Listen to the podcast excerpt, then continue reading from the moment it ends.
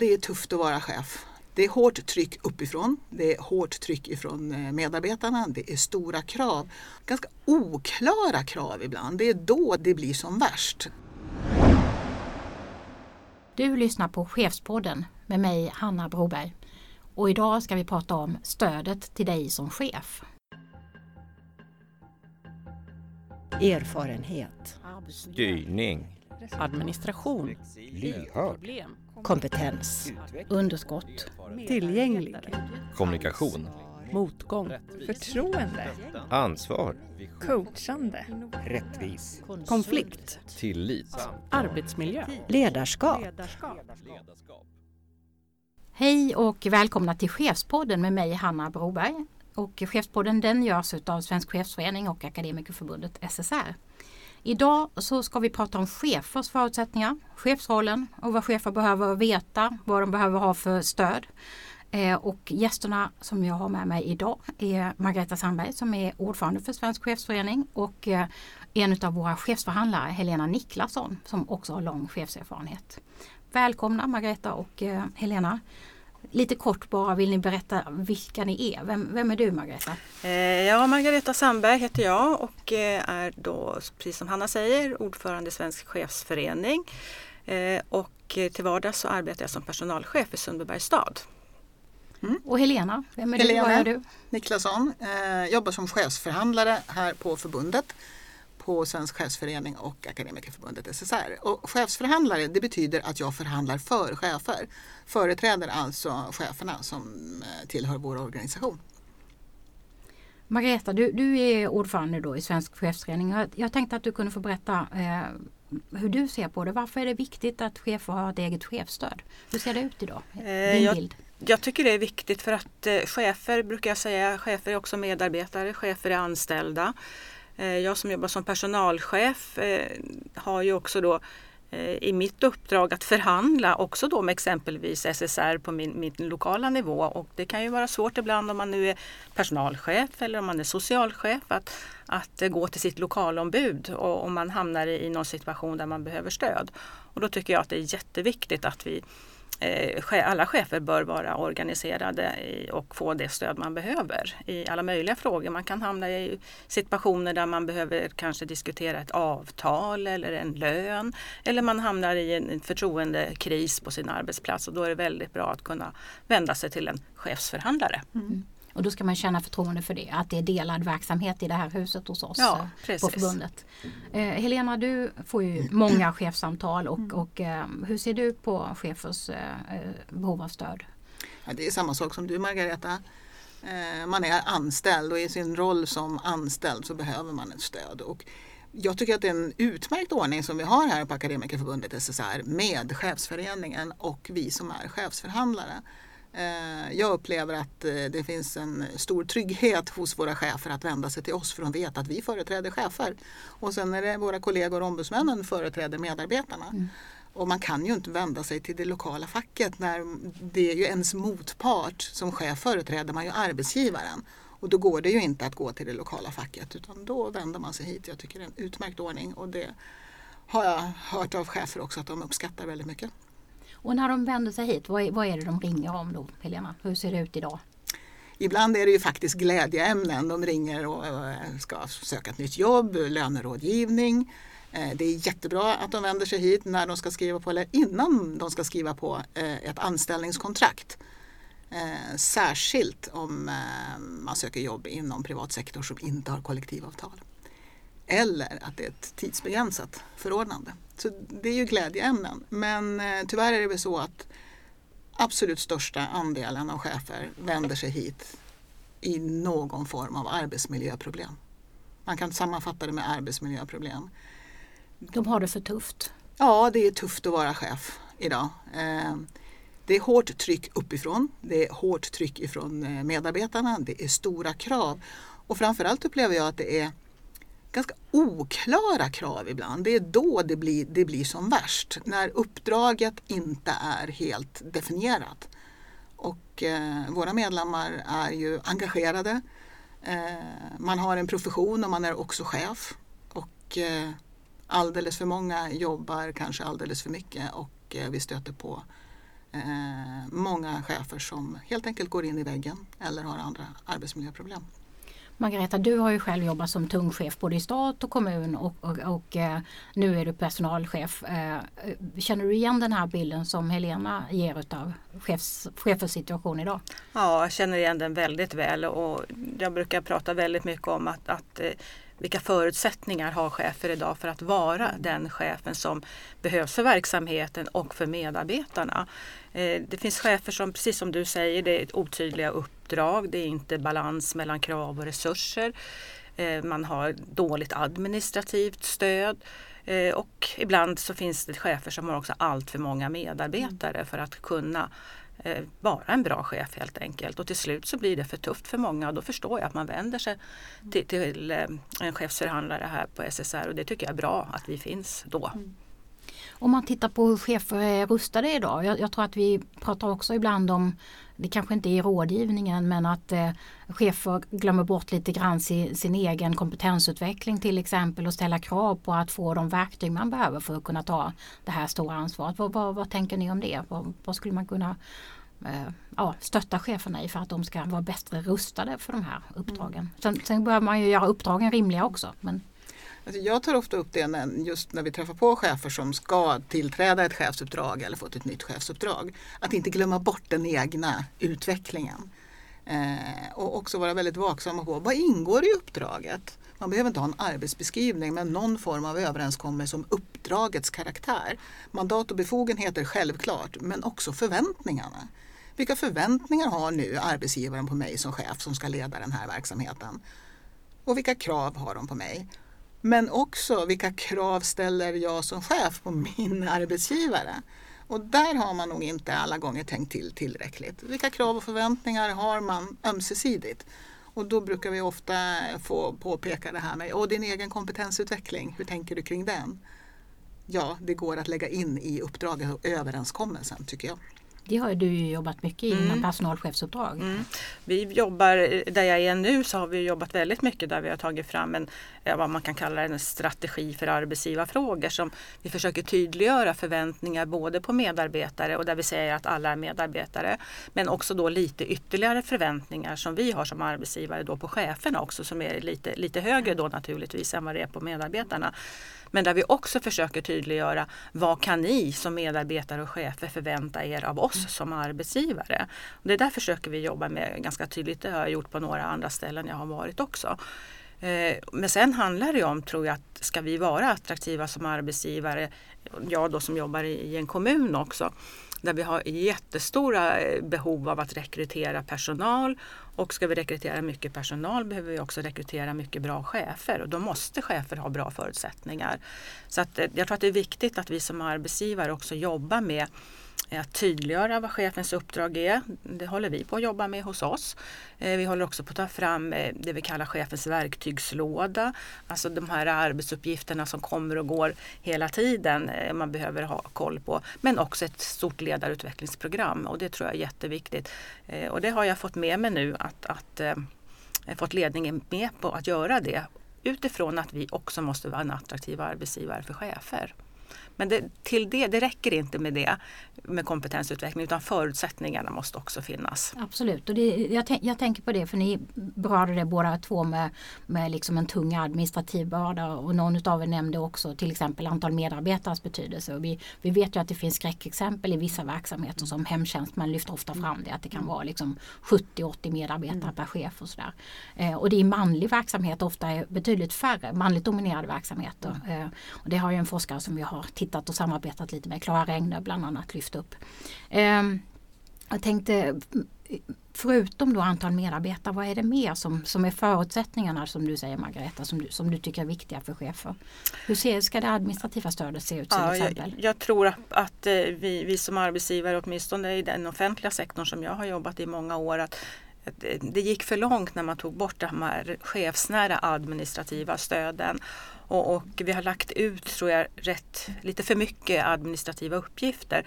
En chef ska naturligtvis ha, ha ansvar både för sin verksamhet, sin personal och sin budget. Och, och det ingår alltid administrativa uppgifter i, även i ett chefsuppdrag.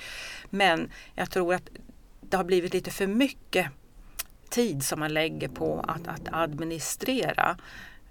Allt ifrån kontera fakturer och lägga scheman och hantera löner till all annan, eh, kanske inte administration, men det har ju kommit väldigt mycket. Man ska följa upp, det är mål och det är ekonomi och det kanske är eh, indikatorer av olika slag. Och det kanske är uppföljningar som inte bara den egna organisationen lägger på chefer, utan det finns ju mycket till exempel inom skolans värld också som det kommer krav ifrån, från Skolverk och Skolinspektion och sådana delar.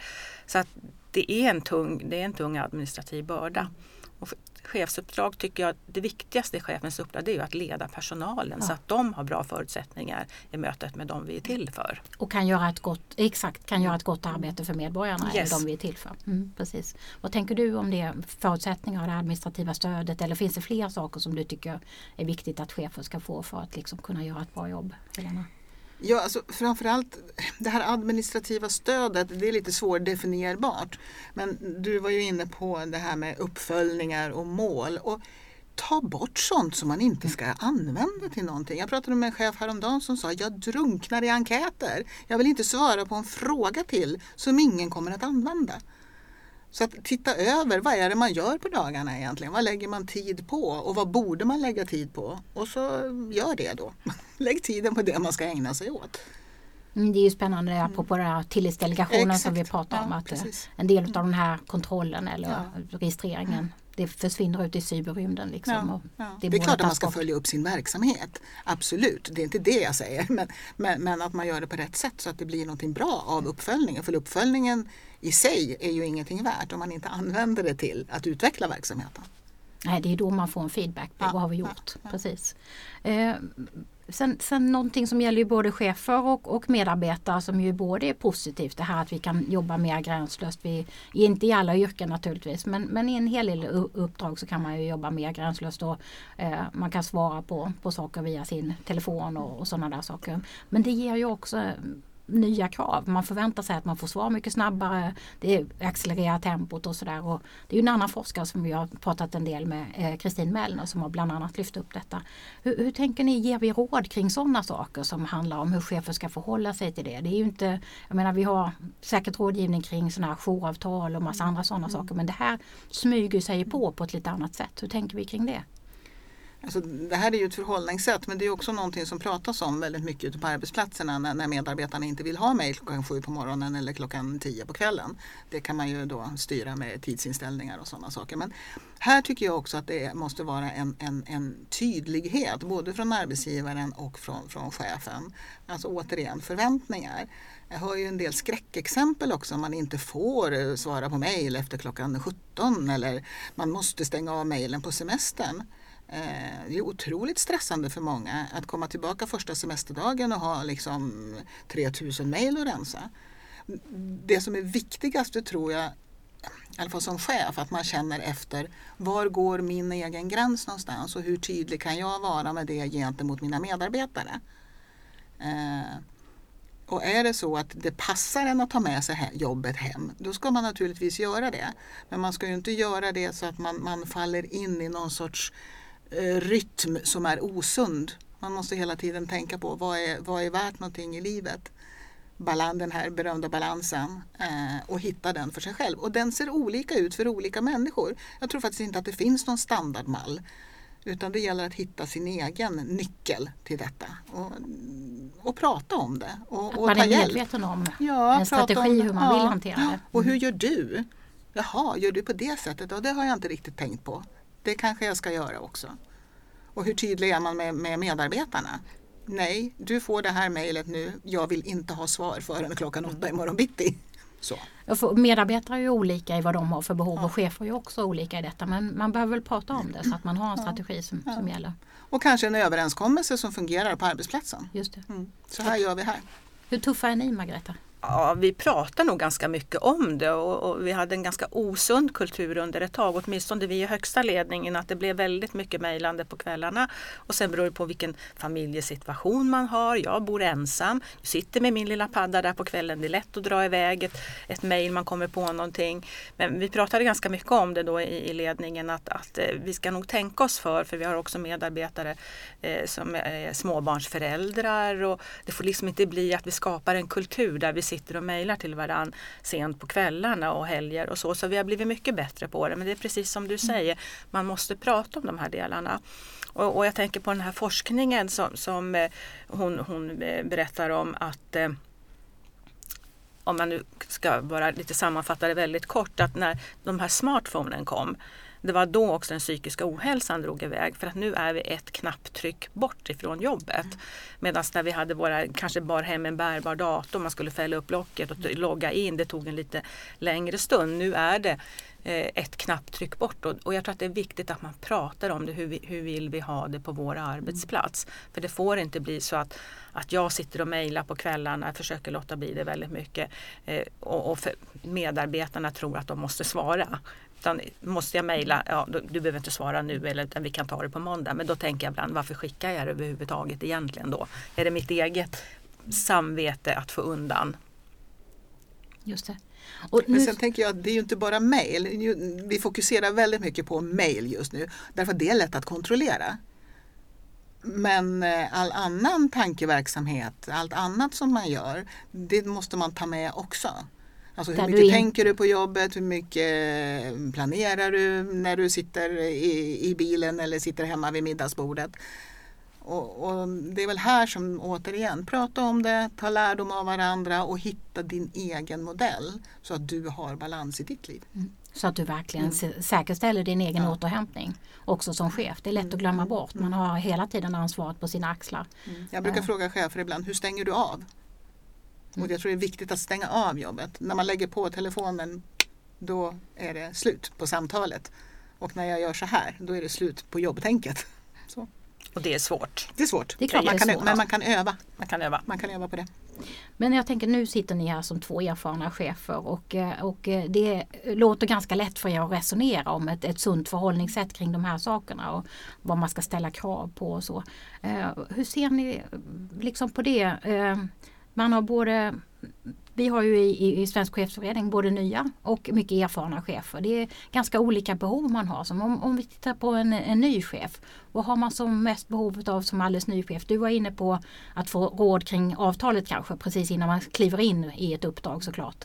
Men vad har man mer behov av som, som ny chef liksom, för att veta att man kommer bra in? Jag tänker det kan vara allt från en, en, man ärvar en ledningsgrupp eller ja, mycket andra saker som man...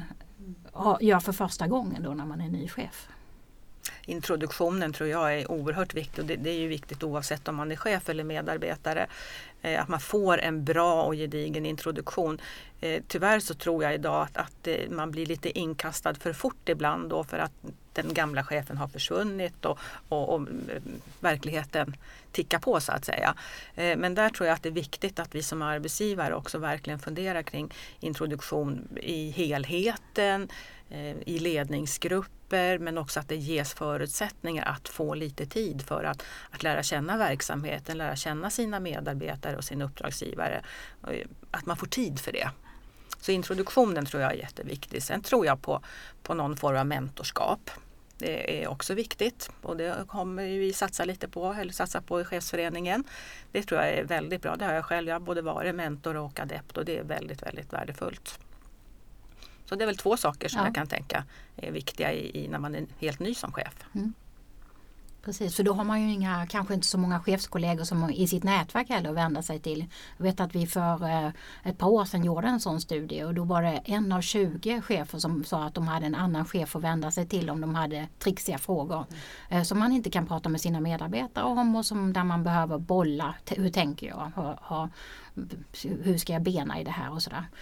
Så att ja, mentorskap och nätverk och introduktion, liksom, det, det tror jag verkligen.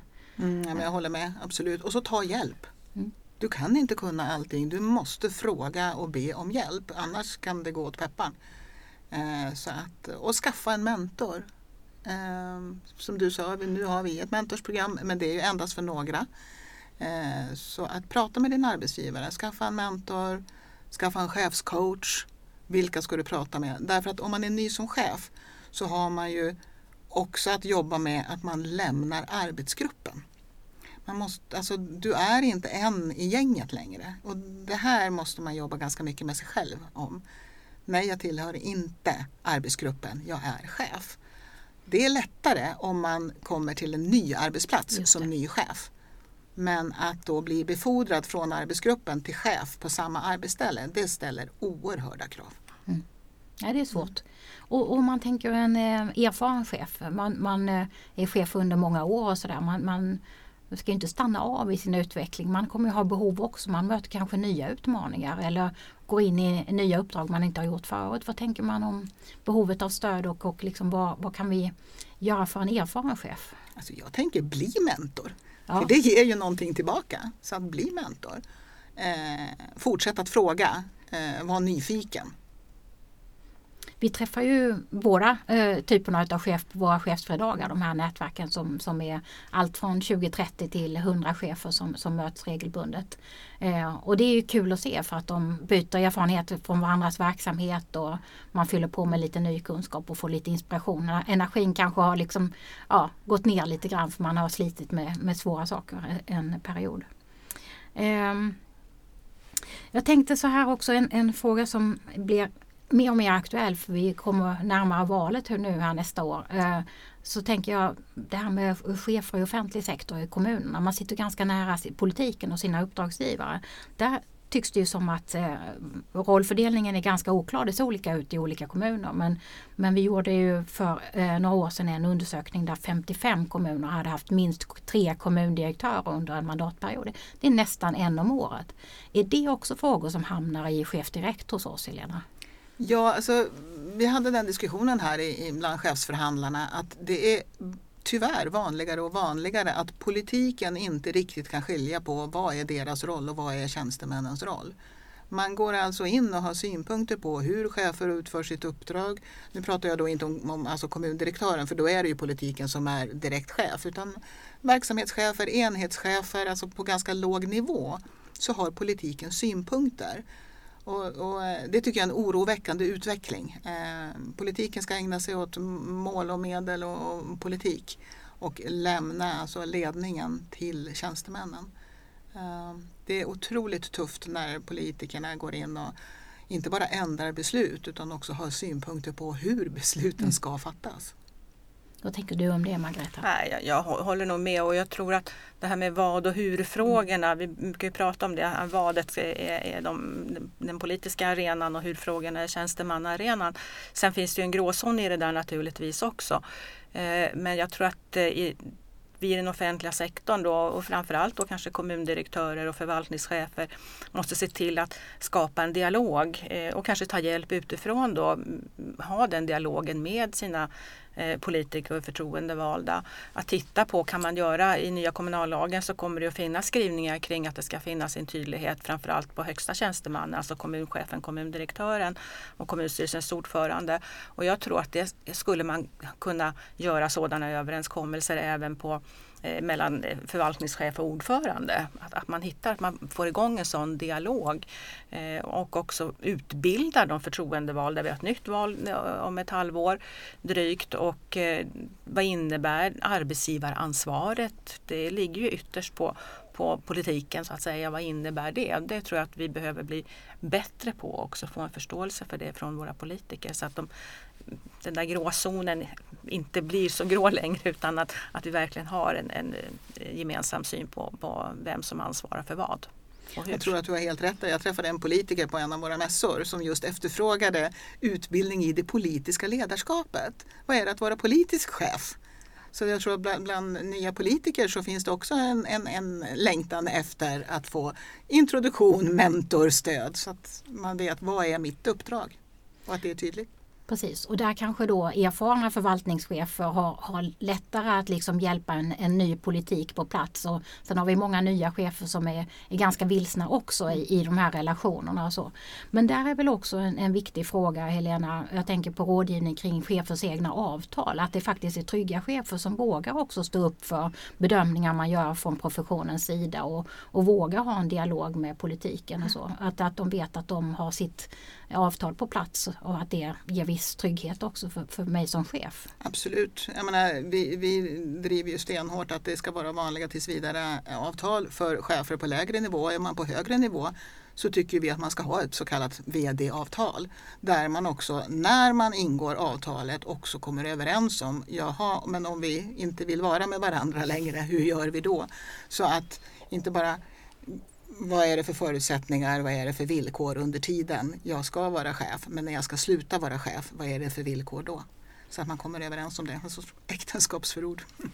Får jag då bara fråga dig Helena, för ibland så möter jag dig i huset och så, så har du just en sån här förhandling med en chef där vi stöttar upp. Hur fungerar det? Eh, kanske någon som lyssnar och tänker att jag kan hamna i det också, mm. för det kan ju många göra. Absolut, man, man, man kommer på något sätt till vägs ände. Eh, arbetsgivaren har inte förtroende för mitt sätt att utföra mina arbetsuppgifter, jag har inte förtroende eller vad det nu kan vara för någonting. Eh, och då vänder man sig till oss och då brukar vi alltid komma överens om hur man ska hantera den här situationen. För där är olika chefer vill ha olika former av stöd. Antingen så använder de oss chefsförhandlare som coach, bollplank, står bakom och stöttar. Eller brukar jag säga, eller så står man bredvid och håller handen. Eller så ställer vi oss framför chefen och företräder chefen som en vanlig normal förhandling. Och det här gör man upp i dialog med den chefen som man företräder. Och det här kan ju också ändra sig under resans gång. Jag kanske börjar som coach och bollplank, men det tar en vändning som gör att jag påkallar faktiskt en förhandling. Mm. Och när man väl kommer till den här förhandlingen så brukar vi inte ägna så mycket tid åt hur hamnade vi här. Nej. Det är vid det laget vi blir inkopplade tämligen ointressant. Utan ganska fort komma in på hur tar vi oss härifrån? Och då brukar jag säga att det finns två vägar. Antingen en handlingsplan för att komma tillbaka till en vettig verksamhet. Eller det jag kanske lite slarvigt brukar kalla för en civiliserad skilsmässa. Där man, man avbryter alltså anställningen och arbetsgivaren ser till att chefen kommer vidare i en ny anställning. Och det betyder att man har tryggad inkomst under x antal månader och gärna också får något stöd med sig. För det behöver man. Ett stöd att komma i en ny anställning. Ja, för det som då står i kanske tidningen handlar ju om att någon har blivit kickad eller alltså att man blir utköpt och det är ganska mycket liksom, eh, ja, rubrik eller svarta ord kring, kring det här och lite skamfyllt också kanske för, för, för chefen. Man ska veta att man inte är ensam i det. Det är många Absolut. Chefer som drabbas av det. Mm. Och man ska veta att man får ett rejält stöd, förhandlingsstöd och, och en... Och, Ja, en omställning med vår hjälp. Absolut, för att om en arbetsgivare inte vill ha kvar mig då har arbetsgivaren ändå en skyldighet att se till att jag får en trygg bas att stå på så jag kan ta mina tjänster till en annan arbetsgivare. Och det är klart att det kan sticka ögonen på folk att man får en massa månadslöner. Men det är ju faktiskt så att alternativet att vara kvar i den befattningen hos den arbetsgivaren, det skulle bli så oändligt mycket dyrbarare. Och inte bara för någon. Nej, Nej. För hela verksamheten. Nej. Alltså, ha kvar en chef som inte kan eller vill eller har förtroende i verksamheten. Det är ju katastrofalt för verksamheten. För, för verksamheten, för medarbetarna, för ledningen. Utan då är det bättre att vägarna skiljs åt. Jag träffar ju ofta er chefsförhandlare och att ni är på väg ut på olika uppdrag. Vi förhandlar alltid och jag tycker det är, det är häftigt att se det jobb som, som ni gör. Jag kan gäng. bara säga det också att, att ja, jag, jag, jag har sådana här förhandlingar väldigt ofta. Jag tror inte jag har någon chef som jag har förhandlat för som inte har ett nytt chefsjobb eller ett nytt annat jobb. Och det är väl viktigt också mm. att veta sådana mm. saker, att det kommer att lösa mm. sig och kanske också råda att försöka kliva in i någonting ganska snart och sådär. Och det är ju därför som det är viktigt att man får med sig också det här, vad man kan kalla det för omställningsstöd eller Coach, vad som helst, eller... coaching, chefscoachning, mm. så att man får hjälp att landa den här situationen. Mm. Eh, få hjälp att få fast mark under fötterna så att man sen kan lyfta till nästa uppdrag och också öva på sin berättelse. Vad var det som hände? Så att man är trygg i den berättelsen. Och att man kan fokusera på att eh, hitta nya uppdrag. Hörrni, det, det är ju inte meningen att det här ska vara en dyster tillställning. Det, det har varit chefsavgångar, det har varit tuffa chefsuppdrag. Men många gillar ju verkligen att vara chef också. Jag tänkte att vi skulle avrunda med och att eh, fundera kring vad önskar ni er inför så här, ett nytt år och nya möjligheter för chefer. Vad tänker ni? Vad önskar du dig, Margareta? Eller tänker om chefsrollen? Ja, det, det enda som jag tänker på det är att, att chefens egen arbetsmiljö. Jag vill att chefer ska ha bra förutsättningar. Man har klivit in i ett chefsjobb, man tycker att det är kul att vara chef. Man tycker det är kul att leda en verksamhet och att leda medarbetarna. Men då är det så himla viktigt också att jag då har rätt förutsättningar. Att det finns en balans mellan krav och resurser. Att jag har det stöd jag behöver uppifrån också som, som kan behövas. Att jag känner att, att jag har rätt förutsättningar att göra det chefsjobb som jag har tagit på mig. Och Helena, vad önskar du dig eller tänka om nya chefs? Alltså jag, ja. Nej, men jag tänker också så här att eh, eftersom det är så vansinnigt roligt att vara chef eh, så tycker jag att fler borde vilja vara chefer eh, bland våra medlemmar. Eh, det är ganska många som är chefer, men eh, när man ser rubriker och när man hör snacket så låter det ju lite avskräckande ibland, och då tycker jag att det är väldigt viktigt att, att, att prata om de här, alltså utvecklingen, stimulansen. Och då är det ju återigen, ja, bara jag är trygg som chef. Jag är trygg i min anställning, trygg i mitt uppdrag, trygg i mitt stöd. Då blir jag också en trygg chef som kan ha roligt som chef och också ha roligt i verksamheten. Och vi då i Svensk Chefsförening och Akademikerförbundet S S R, vi ska väl göra vårt bästa för att chefer ska få det ännu bättre under det här nya året. Jag tänkte bara sist också avsluta med, om du som har lyssnat har tänkt någonting kring dina liksom egna förutsättningar, så är det jätteviktigt att ringa till Helena och kollegorna på Chef Direkt. Och det är noll åtta sex ett sju fyrtiofyra nittionio. noll noll. Förlåt Helena, det är så det är. Det är sex ett sju fyrtiofyra noll noll. Eh, och eh, nu så eh, tänkte jag också nämna att det finns ju också en chefstidning som tar upp en del av de här frågorna. Den får man åtta nummer per år om man är medlem i, i Akademikerförbundet S S R och Svensk Chefsförening. Så att eh, ta till sig ny inspiration, eh, fylla på och eh, utvecklas som chef och förhoppningsvis ha ett, ett gott och kul chefskap eh, och göra mycket nytta. Så tusen tack till Helena Niklasson och till Margareta Sandberg.